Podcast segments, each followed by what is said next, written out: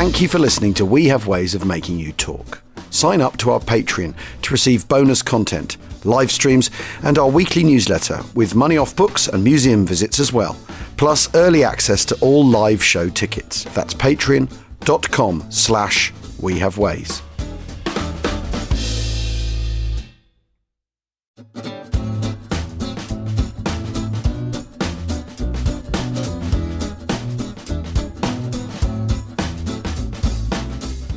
Achtung, Achtung. Welcome to We Have Ways of Making You Talk USA. Um, with me, Al Murray. Yeah, absolutely. Here we go. Um, with uh, me, Al Murray, and James Holland. And we are, for these um, uh, these American editions, um, uh, uh, for this series, for this open ended season, uh, who are we joined by, Jim? Well, I mean, he's joining us a little bit late in the whole procedure, isn't he? About kind of two and a half years in. Um, it is, of course, the Oh, brilliant. no, for heaven's sake. I know, but it was just too obvious. It was too easy. uh, we're joined by the brilliant uh, friend of the show, friend of both of us, um, John McManus and John um, Vilcommon. Yes, welcome aboard, John. Well, thanks. I'm late for everything. I know. I know. So it's just great to be a part of this with you guys. Uh, thanks so much for doing it. Now, we thought to, to get started, we, we'd talk about the Gaijin Shogun himself, Dugout Doug, the big chief. Um, and in fact, someone that we've touched on along the way in the uh, We Have Ways to Make You Talk, the, the, the British edition of this of this podcast, but have never actually got to grips with with properly, which, which is of course Douglas MacArthur, who's probably the biggest figure in the U.S. war effort. Full stop, arguably, certainly within the services. Is that is that a, a good opening contention? Well, in the Pacific, absolutely. And he would have thought of himself as like the Zeus of the theater. Uh, So here is, see, I think this is the place to start with uh, MacArthur, who, who's, I often say, you know, on a good day, his ego might have fit inside the Grand Canyon, maybe, uh, possibly. So this is what you guys, I think, will find this interesting. This is what his British liaison officer, who was attached to uh, to SWPA, Southwest Pacific Area Headquarters, this is what he wrote about him.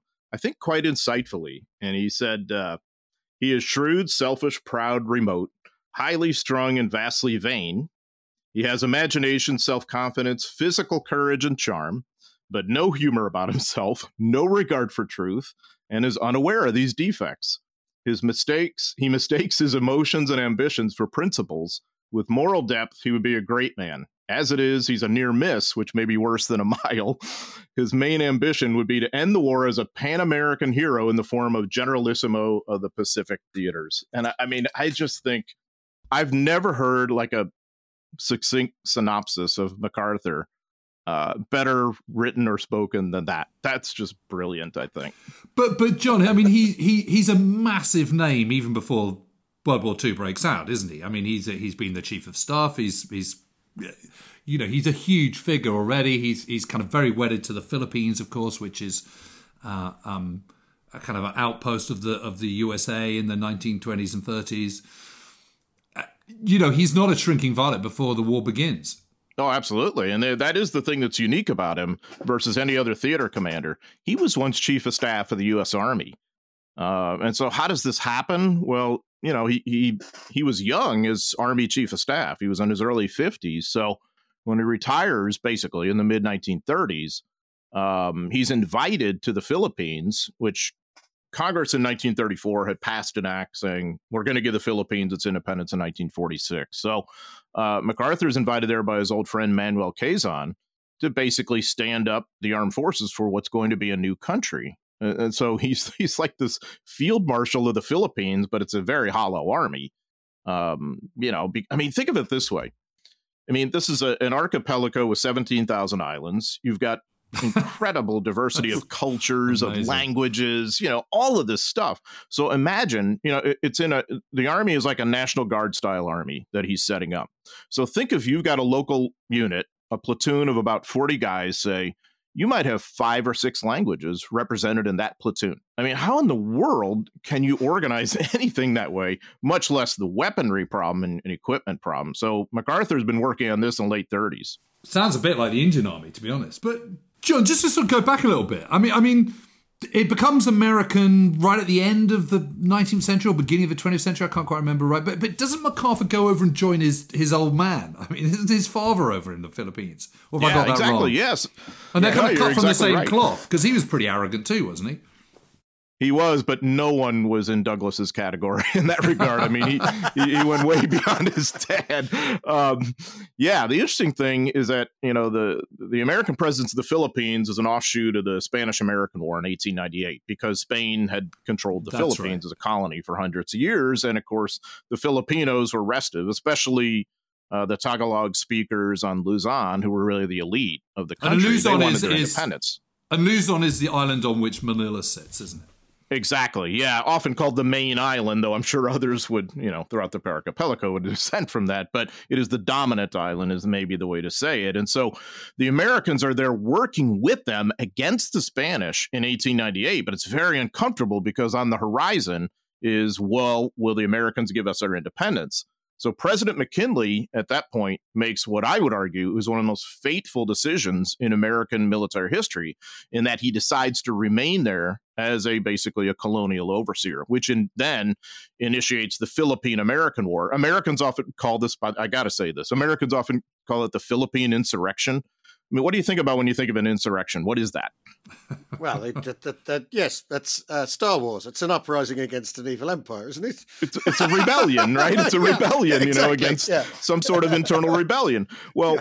the Philippines then that that presupposes the Philippines are somehow America's, you know, so so I often call it the Philippine American War, and it really it's it's actually quite interesting on a lot of levels, but it's a counterinsurgent war uh, and contrary to, I think, a lot of popular belief in which the idea is, well, insurgencies always prevail, actually, they don't. And this one didn't. And the Americans ultimately gain colonial control. So MacArthur's father, Arthur, who was a Civil War hero who had uh, earned a Medal of Honor for bravery in the Civil I War. I mean, that in uh, itself uh, it, is amazing, isn't it? Yeah, yeah, it's incredible. Oh, it is. And the, and the battle that he that he's part of for this, the Missionary Ridge battle, is just incredible in 1863. And uh, yeah, so Arthur MacArthur is really fascinating on a lot of levels. And so here he is, 30 some odd years later, as a as a general, as the American commander in the Philippines. And um, so, right there, you see this very powerful bond established between the MacArthur family and the people of the Philippines. Douglas graduates West Point in 1903. His father was not a West Pointer. Uh, Douglas graduates in 1903. And yes, his first posting is the Philippines as an engineer officer. And it's one of many tours he will serve. And he becomes just, of course, uh, you know, a great friend of the Philippines and, and has a bond. And he really kind of thinks of it as home by the late 1930s because it has been. Yeah. Uh, so the war is very personal to him in the Philippines. So the so Quezon appointing him, it's it, they're friends, aren't they? They're pals. It's who would get the job, isn't it? It's not a question of him being shuttled off there by the American military establishment mm. to get him out of people's hair. Because because after all, getting in people's hair is part of his speciality. It is. I know. It? it is. Well, it part of it is getting rid of him in the sense of you know Roosevelt. He, he did not get along very well with President no. Roosevelt when he was Army Chief of Staff. So they were happy to see him go to the Philippines. If they'd really want him to continue in Washington, they probably would have made that happen. Yeah. So they're kind of just happy to, to move him over onto the margins there to oversee what is, I, I won't say a hopeless job, but it really difficult because I mean, basically, this the U.S. Congress isn't even willing to arm its own formations properly in the late yeah. 1930s, yeah. much yeah. less Filipinos. Who might eventually turn those guns on the Americans before we would want them to, and you know if they if you didn't get the independence before they wanted. So, uh, so MacArthur's dealing with a really difficult job by the end of the 30s. But but the point is, he, he's he's he's already at retirement age. This this is a kind of sort of post retirement. Yes, he's old, isn't he? You know, he's yeah. left the army. He's got his management consultancy role with you know. McKinsey's or whatever. I mean, that that's the, that's the sort of equivalent. I mean, you know, let's not forget he graduates out of West Point in 1903. His dad's in the freaking Civil War. I mean, right. he's he's he's a notch older than all the other senior commanders of World War II. Oh, he definitely is. Yeah, I mean he's already been through his career, and he has served in World War One. Uh, you know, as uh, yeah. in the 42nd Division as a brigade commander, as, as division chief of staff, had this very valorous kind of career there. He had been superintendent of West Point at a very young age of 39.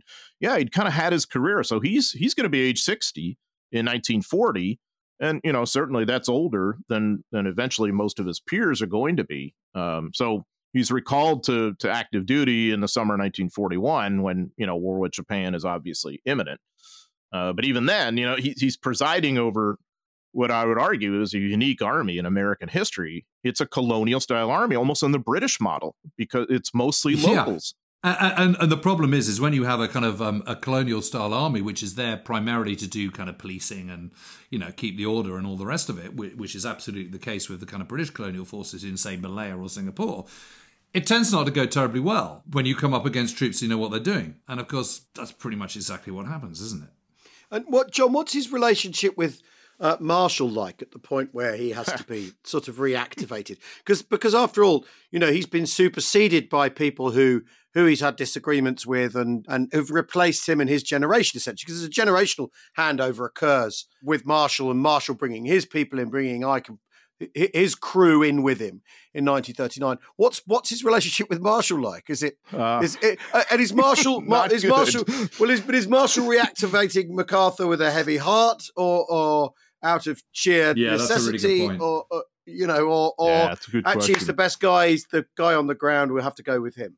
Well, I, th- you know, MacArthur was succeeded by malin Craig initially, and he was okay yeah. with that. Got along fine. But if you were to ask MacArthur in 1939, when and you'd say, "Who is the last officer you want appointed to be Army Chief of Staff?" I'd be willing to bet George Marshall would either be the choice or certainly on the list um, because they had had a checkered past. When MacArthur was chief of staff, he had tried to basically demolish and destroy Marshall's career by moving him as a lieutenant colonel to a National Guard unit, which would have been thought of as a dead end in those days. And uh, fortunately for MacArthur, Marshall was not the vindictive type. Um, so once he comes chief of staff, he knows that he's going to need MacArthur in the event of war. Uh, but it, but Mar- it's really interesting when you look at uh, a lot of Marshall's communications with his various theaters commanders during World War II. He deals with MacArthur quite differently than he does with the others, many of whom, like you said, Al, had been proteges, like most notably Eisenhower, of course. Um, he deals with MacArthur on a kind of wary, sort of equal level while also trying to to kind of stave off MacArthur's worst excesses. Um, and in the course of the war, um, not Marshall but MacArthur uh, is often very paranoid about Marshall sabotaging him, and he he he really MacArthur often in the course of the war unburdened himself with uh, Robert Eichelberger, who's who's really his finest ground commander, and he would he would tell him, you know, this is the workings of George Catlett Marshall, and you know, sabotaging us and doing this and that and the other thing, and other men in Washington D.C. And uh, it was it was really very revealing on how MacArthur viewed Marshall too. Um, but John, I mean, just just uh, on MacArthur, I mean, and, and his character and stuff. I mean, we know he's vain and all those kind of things, but he's also a modernist, isn't he? I mean, he goes around in aviator shades. Um, you know, he looks up up to date with his kit and the way he wears his cap, and you know, embraces modern technology and all that kind of stuff. He's well read, isn't he? He's got this library and this apartment at the top of the hotel that he lives in in Manila, and you know, so he's he's kind of well read, isn't he? Or is is that all a bit oh, kind yeah. of pretentious? Or is that for show? It's not for show. He he genuinely is. I mean, he's a, he's a bright guy, isn't he? Yeah, he is. I mean, I, I think that by any measure, he's intellectually brilliant. And so, yes, that makes him well read. It makes him uh, a deep thinker on a, on a lot of levels. Certainly, he has uh, he has much to recommend in terms of his strategic acumen and and all that. Um, you know, when we're talking about the early stage of the war, he's in a learning environment. The training wheels are on in a, in a way because. He, he's not working well with his naval and air commanders, and yet later in the war, he will part of it is personality. So many, it's whether somebody can deal with MacArthur and vice versa. Uh, so uh, the example I like to give, and it's a really fascinating insight, I think.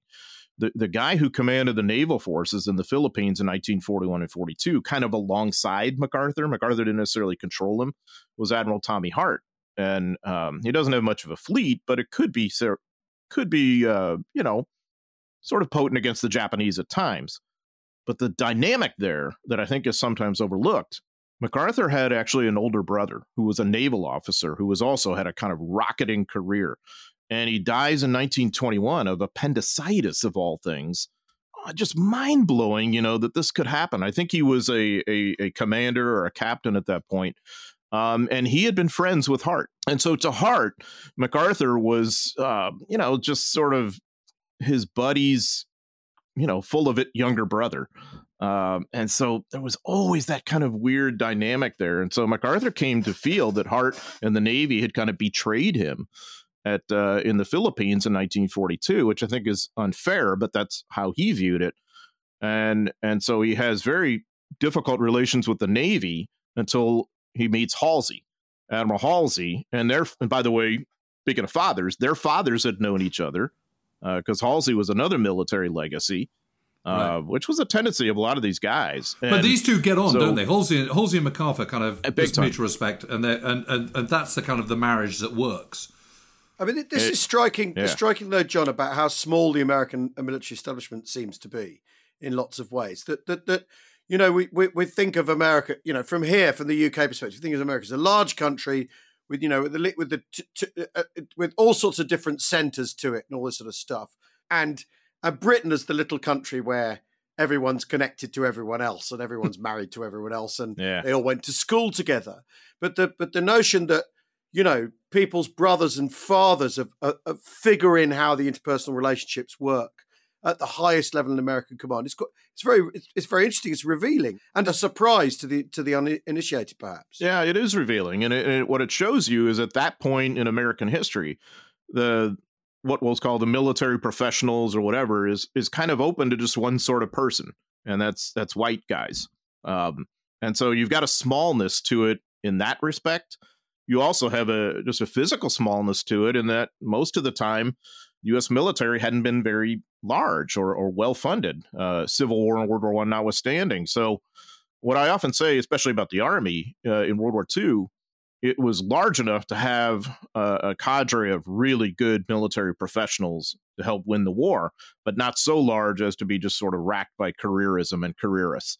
Um, you know, so yeah, th- I mean, it, it is. It's it's a very intimate kind of setting. And when you think about Halsey and MacArthur, you know, I mean, they are well, coming it, from this military legacy. And was it respectable to be um, socially respectable to join the services? Because in Britain, you know, being an officer is sort of second son stuff, isn't it, Jim? It, it, yeah, third son priest, second son military, first son mm. runs the estate. Yeah, whatever, whatever it is. Yeah, but it's socially respectable. You know, you, the, the social structure in London, very much, especially the navy, is extremely respectable. Is it respectable, or is it a sort of thing? People kind of odd people do, if you see what I mean. Yeah, is it something that also is it something that's lost prestige in the in the years of isolationism and, and yeah, the kind of yeah. reducing the army and oh. post First World War and all the rest of it? In that era, the 20s and 30s, it's not very respectable. Um, and in the kind of in the kind of elitist circles in which you would have run, uh, and the kind of people you might have encountered as a as an army officer, they would have most of them would have been like what are you doing there you could be on wall street or you could be in a yeah. law firm somewhere or you could be running a company or you're doing something other than this and and uh, so it's really interesting and at various times in american history it just kind of depends when we're looking at it uh, in terms of the attitude of people towards soldiering uh, sometimes way off the scale like Civil War or World War II or something. And other times it's, you know, very much looked down upon, like the isolationist period, but also the post Vietnam period too, in which a 1973 Harris poll revealed that uh, that military personnel were viewed only above garbage collectors in terms of public esteem you know, at that point. Wow. Yeah. So I mean, isn't that mind blowing? It's like Yeah, isn't it? But okay, but listen, this is one one of the things that I'm thinking about. You know, MacArthur is this kind of almost an almost has been in, in, in 1941. You know, he's retired as chief of staff. He should have been put out to graze. You know, in that way, he's kind of a bit like Wavell. Wavell's retired and wants to be a Cambridge academic and uh, a Cambridge don, and then gets pulled back. Or he's a bit like Tiny Ironside in that you know Tiny Ironside is is the um, chief of the Imperial General Staff at the start of the war, um, but then gets sidelined. You know, very very quickly because he's one of the guys that you know those people that are kind of running the show at the start tend to kind of get kicked out pretty quickly. And yet, MacArthur, despite his age, despite the fact that he's he's already kind of you know past retirement age, becomes this mega figure at a time when every other comparison I can think of is actually falling by the wayside. And you've got the point that that you know he's grown up in, yeah. in Yeah, exactly. And he's grown up in the kind of you know he's earned his spurs in the noughties of the of the 20th century, and then the First World War, and then the 20s and 30s. So he's kind of behind the times in terms of you know modern warfare, technology, air land sea integration, all those kind of things. And obviously, the fall of the Philippines is a complete catastrophe. Uh, lots of Americans get killed. It's it's a humiliation. You know, the Bataan Death March, Corregidor, etc., etc. And yet he comes out with his his reputation enhanced, and, that's quite an achievement, isn't it? Compared to literally oh, incredible. everyone else in his situation, yeah. you'd have thought that would be well, it.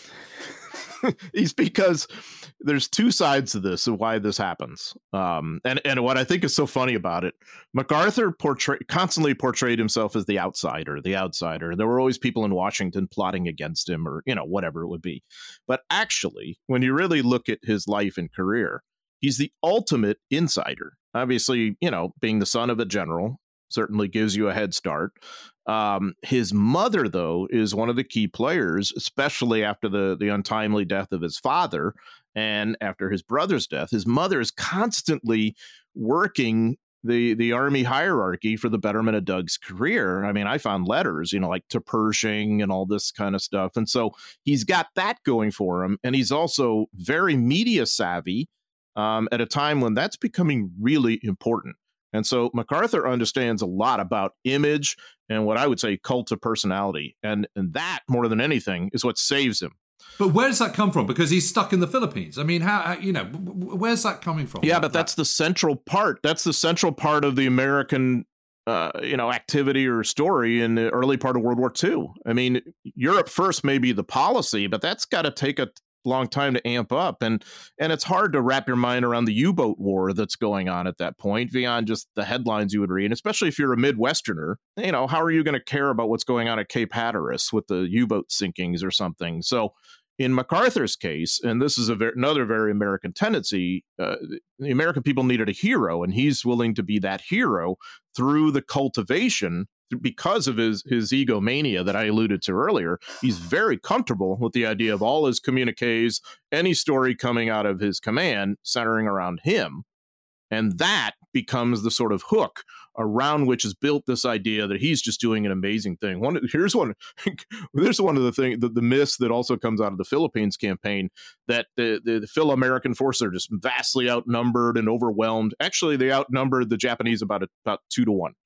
Um, so that whole thing is just absolutely absurd. Now, you know, they don't control the air and the sea, and obviously that matters a lot, but they had some things going for them. And it's a monumentally screwed up campaign by MacArthur on a lot of levels, but he's able to kind of cultivate a different image. So I, I think that's really where it comes from. Let's just hold that thought. We'll go for a very quick break.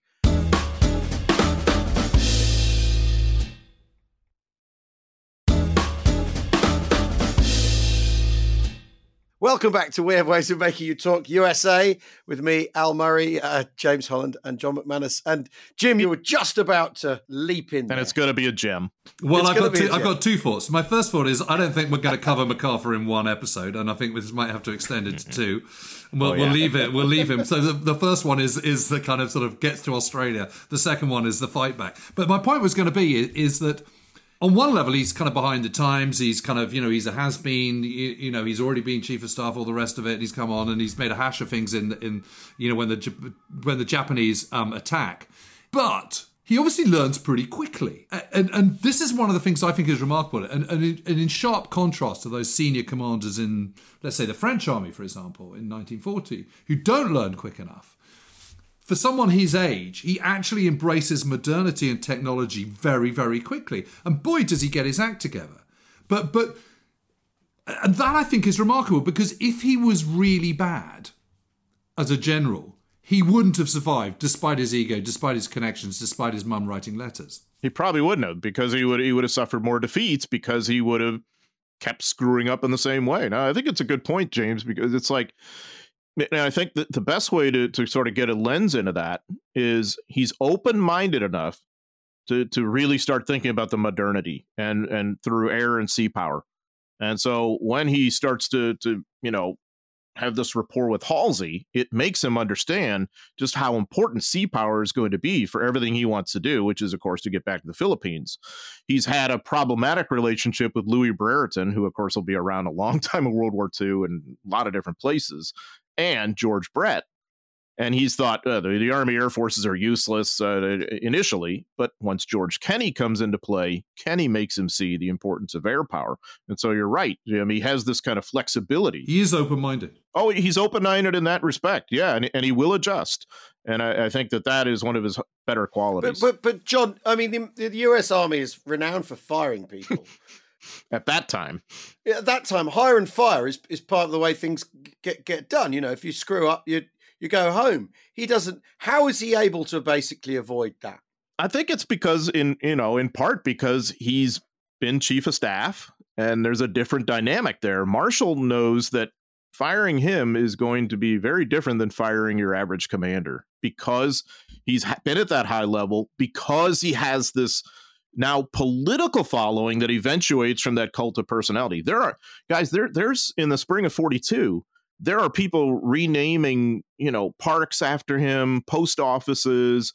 People are naming their kids Douglas MacArthur or something, and so if he well, listen, fired, I was in Washington. I was in Washington D.C. last week, the end of last week, and I went down MacArthur Drive or something, someplace mm. that had been renamed after Douglas MacArthur. And and it's probably a legacy of that time, I would guess. I don't know, a lot wherever you were, because, and so this is a political component uh, that's going to have blowback against the Roosevelt government, especially because most of the, the, the sort of political cults of personality around him tends to be from the right, from the Republican side, from the pro China lobby, the pro Asia, sort of anti Europe first people. And uh, so if you fire MacArthur, it's going to be very different than just dispensing with Lloyd Fredendall or something yeah. like that. yeah, yeah, yeah. Um, this is a guy who's very politically connected. And so it's going to matter on many different levels. And that's, of course, also why Roosevelt orders him out of the Philippines, because I think he's concerned it'll be very devastating to morale if MacArthur becomes a POW because of the way he's been built up. And so he leaves he's it to Matthew big. Wainwright instead. Yeah, he's too big. But but I mean, you, you were saying that he makes a whole hash of things when, when the Japan, the Japanese attack the Philippines. I mean, talk us talk us through that. I mean, what what, what does he do wrong, and what, why is it that you know, like Singapore and Malaya, the Philippines just roll over as well? So he's had a tough time, you know, even building an army by 1941, and the War Department is desperately pouring in whatever unit, U.S. units they can on the eve of war. And so the American presence has been built up to be about 25% of the manpower, something like that. Um, but the biggest biggest problem he has, the biggest mistake I would argue, is he dispenses what was called War Plan Orange, which which basically said, all right, the Japanese are going to get the jump on us in the Philippines, and they're going to get ashore somewhere. Look at all these islands, look at all these coasts. We can't defend it all. So what we'll do is we'll retreat to Bataan. We will bleed them there while the fleet comes and fights its way to us in a decisive, decisive battle, and then we will, you know, ultimately hang on to Manila and win this war. Uh, and and and just say, but Bataan is this little kind of peninsula that sort of hangs out opposite the Manila Bay. exactly. Right? And yeah, and it's like really uh, a lot of high ground, really good defensible ground. So that makes total sense. But on the, but before the war, he decides no, we're going to defend at the coastline. We're going to be able to just stop the Japanese in their tracks. We don't want them getting Philippine soil. Of course, the army can't begin to do that, and you know it fails, and and uh, and so the consequence of this isn't just that you have to adjust and remove your army and fight a different way. The consequence is logistical because the army's logistical nodes were spread out all over versus concentrated at Bataan. So what that means to you and me as a soldier, we're on half and quarter rations by the time we get to Bataan. So we're never really defeated tactically. Uh, the Japanese make a hash of their own in this campaign. They don't fight very well, and they're not all that well led. But the army is just starving, and that means we're devoting most of our time to, to food. Well, we talk an awful lot about Schwerpunkts, don't we, and concentration of force, but sometimes you need concentration of defense, don't you? Yeah, you do. And I, I think in this case, uh, it, it, would have made total sense because the Japanese would have had to come after that Phil American force and neutralize it. Otherwise, they'd never control Manila. Uh, and of course, you have Corregidor too, which is an island that's out in the bay, and that's MacArthur's headquarters, and it's a tough nut to crack. Much less these other garrisons that are spread all over the place farther south, like on Mindanao or wherever. I mean, no one. I mean, you could argue to this day that that no central authority can really control the Philippines. Um, I don't know that the Americans really did as a colonial overseer. The Japanese certainly didn't. Uh, and it leads to, of course, a lot of guerrilla operations against them and all that. So there, you know, Jim, you were talking earlier about MacArthur's adjustment. MacArthur really, I think, fixes on to the the the potency of guerrilla war uh, once these Filipino guerrilla units start to come into play, and some of them have escaped U.S. troops who are part of them, and some don't. Oh right, okay. Um, I didn't but MacArthur, that. Yeah, MacArthur's headquarters is working very closely with them, you know, by the end of 42 and into 43, as closely as you can, to help supply them, to have communication with them, political support. Um, all of that kind of stuff is going on, and MacArthur's headquarters has taken the lead. And I, I don't think that uh, that you can look at any other theater command that's quite that deeply involved in irregular operations as as was MacArthur's. Why wow. did he change his plan? Why why did he shift? Because he he he has this idea that Filipino soil is sacred, um, that that it's defeatist to think about War Plan Orange and just retreating to Bataan and ceding, you know, any of that ground to uh, to the Japanese. And as he put it, this is, I, I hope this I hope this analogy lands, but this is the way he put it in a in an interview with a journalist. He said, "My strategy is hit them where they ain't." So he was using a baseball term, and and and I, that's always struck me as like, wait a minute, the very point you're making undoes your whole undoes your whole strategy because he's he's trying to say that he's going to hit the Japanese wherever they are somehow, but when you say hit them where they ain't, the Japanese are going to have right. gaps and they're going to hit it where you ain't and they're going to get ashore. So I I don't understand what he was talking about there. That was just really odd statement. And do, and do you think do you think this is okay? So this is partly kind of hubristic. This you know all Philippine soil is sacred and all this kind of stuff. But obviously, do, do, do you think there's um, do you think there's a kind of uh, American or his own personal su- sense of superiority that the you know the Japanese aren't going to, you know, he's not going to be defeated by the Japanese because they're not going to be good enough. I mean, is is there kind of racism there against the Japanese? I mean, w- w- why why this confidence that he can see them off? No, I don't think it's necessarily anti-Japanese racism. I think it's overconfidence in his own command and right. in himself. Uh, right. That he MacArthur can make this sort of grand difference there, but I also do think it is a kind of an allegiance to the Philippines and its people to not abandon what could be millions of them to Japanese occupation, at least for a time. Um, I don't know that MacArthur is psychologically able to to accept that. Um, and I, I, really do think that that's a factor there. And he also he's not a fan of the the, the sort of War Department Washington strategists uh, who he associates with those who have been against him all this time. MacArthur's a very paranoid guy on some levels, and so well, yeah, I was, he, I was just going to ask that. Does he fuel a lot of how he feels by being paranoid? Is he, is he driven by uh, what he thinks others think of him and all that sort of stuff? Is that sort of meat to keep yeah. him going? Because there are people like that, aren't there? They're, they're all out to get me, and that's that's where you propel yeah. yourself, isn't it? Rather than necessarily yeah. your own talents or, or your own objectives. It's what you perceive your enemies to be, and that these enemies are really the people he's working with rather than the people he's fighting. Right. And I, I sometimes joke that I, am not sure who he thought the real enemy was Washington yeah. policymakers or the Japanese. And um, yeah. And so the interesting thing about MacArthur, the you've got this monumental ego. And there is a kind of superiority complex on, on some levels because uh, he had this sort of eidetic memory and he was certainly courageous and, and a fine soldier. But he has he's just monstrously insecure um, as as a person too, and and so you don't often see that. Uh, if you're arrogant, usually, you know, you don't think of insecurity as part of that, but, it, but he he is, and so I think that that's partly what's what's driving him throughout the war too. But it's peculiar because, as you describe, he's got plenty to be arrogant about. You know, I mean, he, he does. He's he's a fine soldier on many levels, and and uh, and and on some levels, he's a really good human being. And what I mean by that, you know, in his personal dealings with people, he's very, um, you know, very polite, very courtly, very considerate. You know, like I don't know if you've ever seen a movie, The Emperor's General, with Tommy Jones, Tommy Lee Jones as. MacArthur. Well, I've read the book. The I've read the book that. um The book is fascinating by, by Jim Webb. Brilliant. Jim Webb, yeah, it is. Who was a Vietnam, who's a who was a Vietnam veteran and wrote Fields of Fire. Yeah, I don't know if you've read that, which is just right, absolutely uh, superb book. Uh, I think it's a novel. It's incredible book. Um, it is a novel based on his own experience. Yeah, Webb was a Marine at I Corps. I think he got the Navy Cross, and it's uh, the book. So the Emperor General, incredible was book. It? And wasn't he a sort of assistant secretary to the Navy or something like that? He was. Didn't he, was have, he secretary had the of the same. Po- he was secretary of the Navy, was he? Okay. He was secretary of the Navy under Reagan.